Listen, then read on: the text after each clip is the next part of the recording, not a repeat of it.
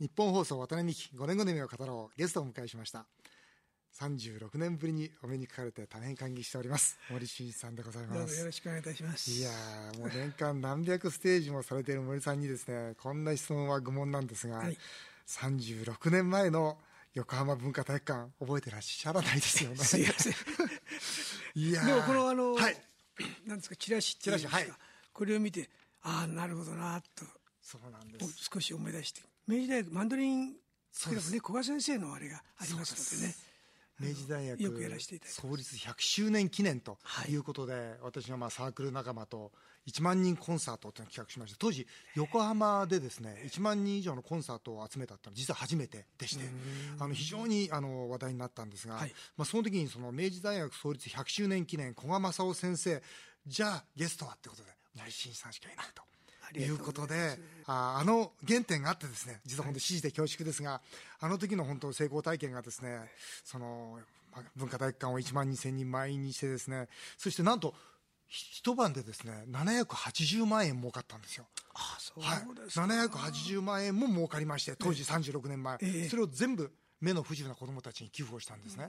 まあ、それをしていただいたのも、森進一さんのご出演おかげと。いえいえそんなことないですよ。その頃から渡辺さんはそういうやっぱりなんて言うんでしょう。そういう人に喜んでもらうことに喜びを感じてたんですね。いやもうあの大学って僕あの社長の模擬試験みたいなもんだと思ってたんで、はい。要するにその組織で大体140人ぐらい、まあ、なんて言いますか学生がいたんですよ、ええ。この140人ぐらいの力を使って最大できることを考えようということで実はそのイベントにたどり着いたんですがなるほど。ねいや本当に懐かしいです。あのーギャラがですね おいくらでした？ギャラいくらだと思われますいやーわかんないギャラがですね、あの最初に、いや、あのマネージャーの方が出てこらして、出てこられました。まあ僕は直接出るわけそうです、そうまあ、そうそうですね。で森進一さんにそっくりだったんですよ。あそうだから僕、てっきりお兄さんだと思って、ええ。もう勝手にですね、あの、いや、お兄さんと交渉してってみんなに言ってたんですけど、でも、お兄さんじゃないんですよね。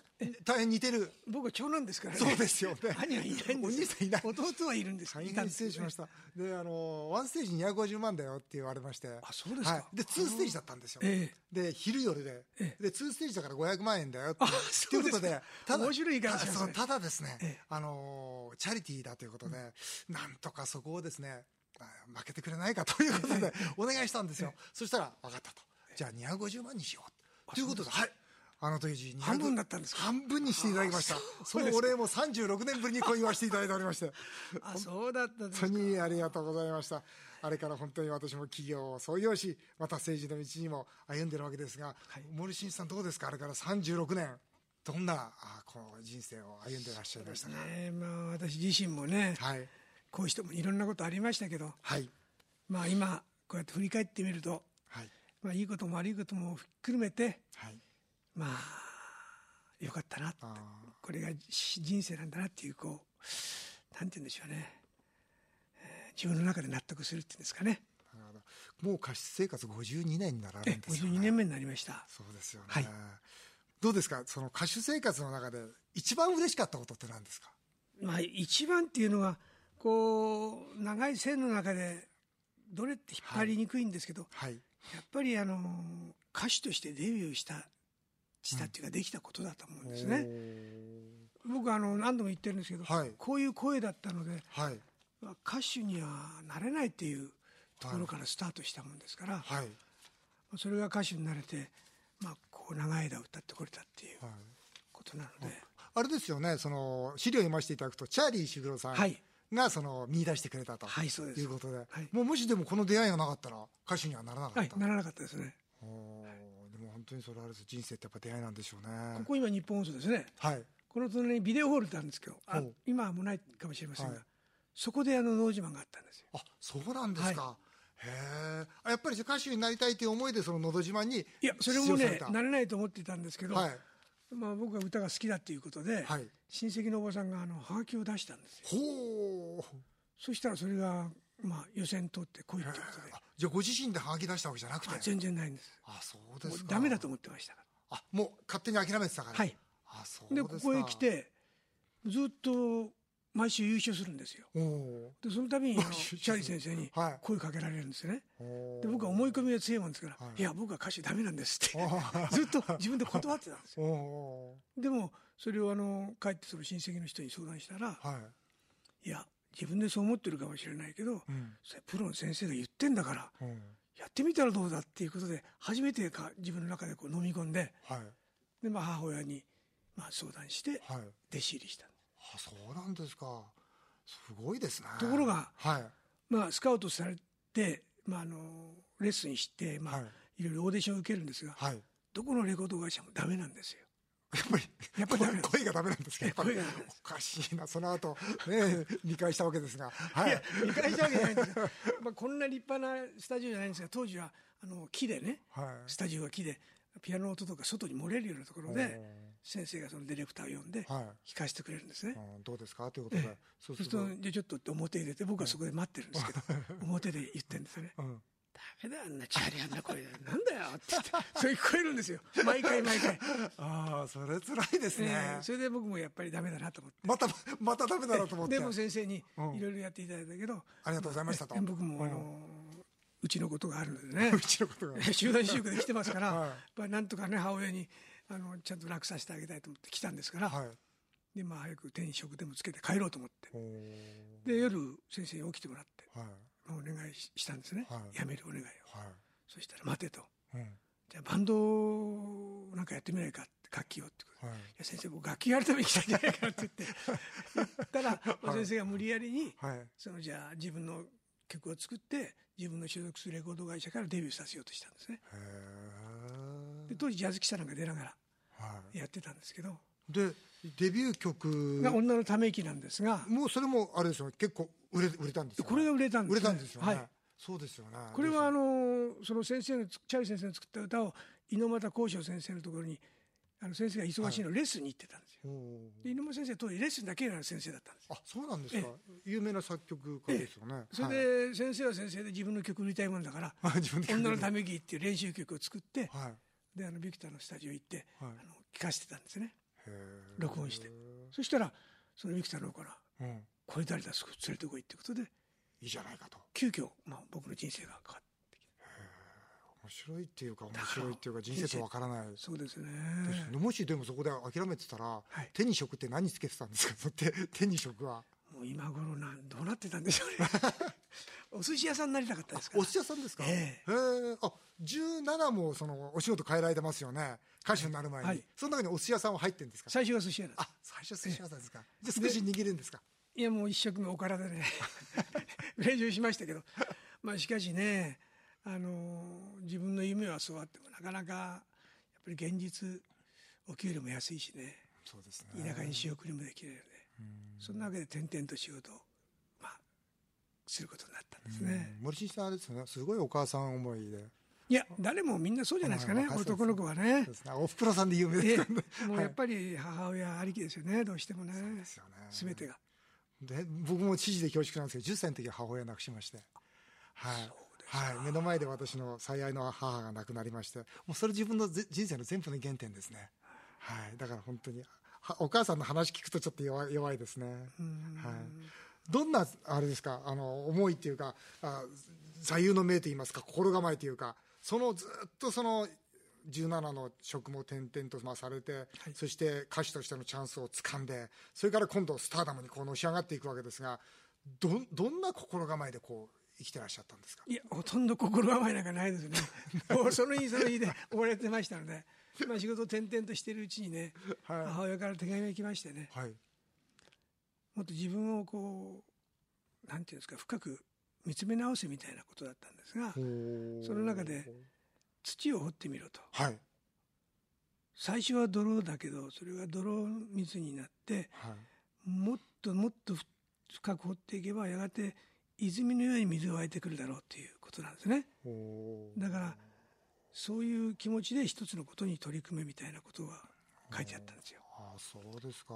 で僕は僕はあの後にそういういろんな本を見たらそれと同じようなこと書いてありましてね。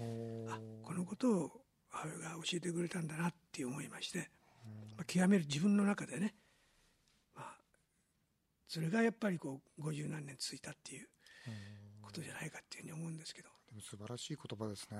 本当に掘れば必ずきれいな水が出てくるよという、はい、素敵な言葉であのその50周年を節目に「紅白歌合戦」を優待されたじゃないですか、はい、私もあのニュースを耳にしたんですが本当連続出場48回はもうまだまだ破られることない大記録なわけですがこれどうして「紅白歌合戦」優待されようと思ったんですか？一つは寂しがってると思いますよ。一つはね、はい、やっぱりもうこういう、まあ、時代ですね、はい、それとやっぱり自分がそういういい前世の時を過ごしてきてますし今演歌っていうのが本当にこの全体の中のもう本当に数パーセントしかないので、そういう中で需要と供給とかね、いろんなバランスもあるし、僕はやっぱりいろんなものは世の中すべてがやっぱり若い人が次の時代をどんどん作っていくっていうこう、なんていうんですかね新陳代謝っていうか、そういうものの中で自分もその中の一員だと思ってましたので、やっぱり何かが犠牲になって次の新しいものが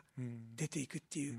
ことじゃないかなって思うんですね。まあ、紅白だけじゃなくてですね、えー、まあ、森さんの活躍を本当にその高齢者の方々の ね、その励みになれば、そうですね。これこれでいいと思いますね。それとね、はい、やっぱり今そうやってあの聞く時代っていうのも皆さんが歌う時代ですから。確かにそうですね。だから高齢者の方々がカラオケとかでね、はい、そういう歌を歌うっていうことはとてもいいことじゃないか今回あれですよ。あの森さんいらっしゃるんで、はい、森さんへのメールっていうのは来てるんですよたくさん、はい、昨年リリースされた森進一ベスト歌手生活50周年記念版。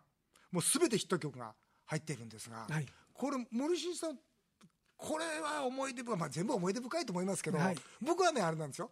あの結構前ちょ、まあ、そんなにメジャーじゃないんですけど「さらば友よ」って歌好きなんですよあれ僕大好きで友達に歌う歌で。それからですねいい歌ですよね。コンサートそのコンサートをやるときに森進森進さんとコンサートやるときにその2つ大きな活動があって1つはあのファンクラブに売りに行ったんです、はいはい、い。つも日本中のファンクラブについてってそれで買ってくれとやったんですね、はい、でファンクラブがどれだけ熱心なのかよく知ってるんですがそれからもう一つはその凱旋車で襟裳岬ガンガン流して、はい、それで売り歩くんですよ。そうなんです。森進一コンサートって横浜でバンバン襟裳岬がかかって それでその前で我々学生がチャリティーコンサートです。よろしくお願いしますって学生服でバーって売り歩くんですよ。だから襟裳岬聞くといつもその場面がいつも明確にこう思い出されるんですよね。森進一さんどうですか？このベストアルバム。この歌はやっぱりいいなっていうのはあるあるじゃないですかまあ50周年記念曲で出したね「この春がまに生きる」っていう、はい、この歌がまああのまあ自分で作った歌ですので、はい、まあその今その時の自分の気持ちですね、はい、この年代の気持ちを書いた歌なのでそういう意味で言うと、まあ、これが今自分の中で一押しなんでしょうかね。森進さんいつからこの作曲ですよね？ええ、あのこう作曲森進一でこうずっと見てると出てくるんですけど、ええ、いつ頃からが作曲始められたんですか？そうですね。デビューしてね5年ぐらいあそうです経ってからね、うん、あの吉田拓郎さんが出てきたんですね。自分でこうなんかはいはいはい。ギギター持ってフォークソング。の歌をね。はいはいはい。フォークソング。ええ。それであこういうやり方面白いなと思ってそれまではそういうあの作曲家の先生が作った、はい、あのご視聴のね詩にメロディーをつけるっていうのがあったんですけど、はい、自分でそのなんか自分でその時思ったこととか、愚痴とかね思いをバンバンバンバンこう弾きながらやる歌じゃないですか、はいはいまあそうですね。字余りで。面白いなと思って そこからですね自分でギター持って。そうです作ってみようと。でも最初の頃からなんですね。そうですね。でもあんまりあのやるとね井上先生が作曲だけやらない方がいいよなんて 言ってましたけどあのちょっと面白いなと思ってその頃からあそうですか、はい、ですから最近の歌も森進一さんの曲が多いですよね、はい、今回もそうなんですけど、ね、今回もそうですよね、ただね、はい、もう僕も長く歌ってるのでやっぱり今その先ほど言った高齢者の方っていうのはなかなかやっぱり昔のその思いっていうのは捨てきれない忘れられないんですよ人間っていうのは、積み重なったものは。でやっぱりそうやって思い出にこう振り返って自分がそこに浸った時に、うんなんか心が豊かになるんですね。はいはいよくわかります。そういうまあことをちょっと自分の中でも発見したので、はい、あの頃のメロディーがわかるかって言ったらやっぱ自分しかわからないんですよね。昭和40年代の初期の頃。だったら自分でちょっとやってみようかなと思って作ったのが今度の歌。なるほど。先月リリースされた通算125枚目の記念シングル花のブルースですよね。はい、あのこの詩もですね、ええ、まあ深いというかね一度散っても叫ば花何度散っても叫ば花。傷もあります。過去もある。女ですもの。夢もあるって。これ鈴木清さんがね、はい、作ってくれた詩なんですけどね。奥深いというか。いいですよね。いいですよね、えー、なんか。もうあの演歌じゃないんですよねこれは。演歌でいいんですか？流行歌って。演歌でいいんですか、演歌でいいんですか、えー、もうそういう面からちょっとド演歌ですよね。そうですね。いいですよねもう本当に36年前のコンサートを主催した頃の僕は絶対分かんなかったですが 今なら少しそうか女ってのはこういうものかと。いや女ってなんかいいじゃないですか人生がね。いいですね、えー、それでは森進さんと一緒にですね、はい、そちらの新曲を聴かせていただきたいと思います、はい、ありがとうございます、えー、渡辺美5年後の夢を語ろう。来週も森進さんに引き続きお話を伺ってまいりたいと思います。ではせっかくなので、はい、森さんから曲の紹介をお願いできるでしょうか。はい。それではぜひこの歌を覚えて歌っていただければと思います花のブルースお聴きください。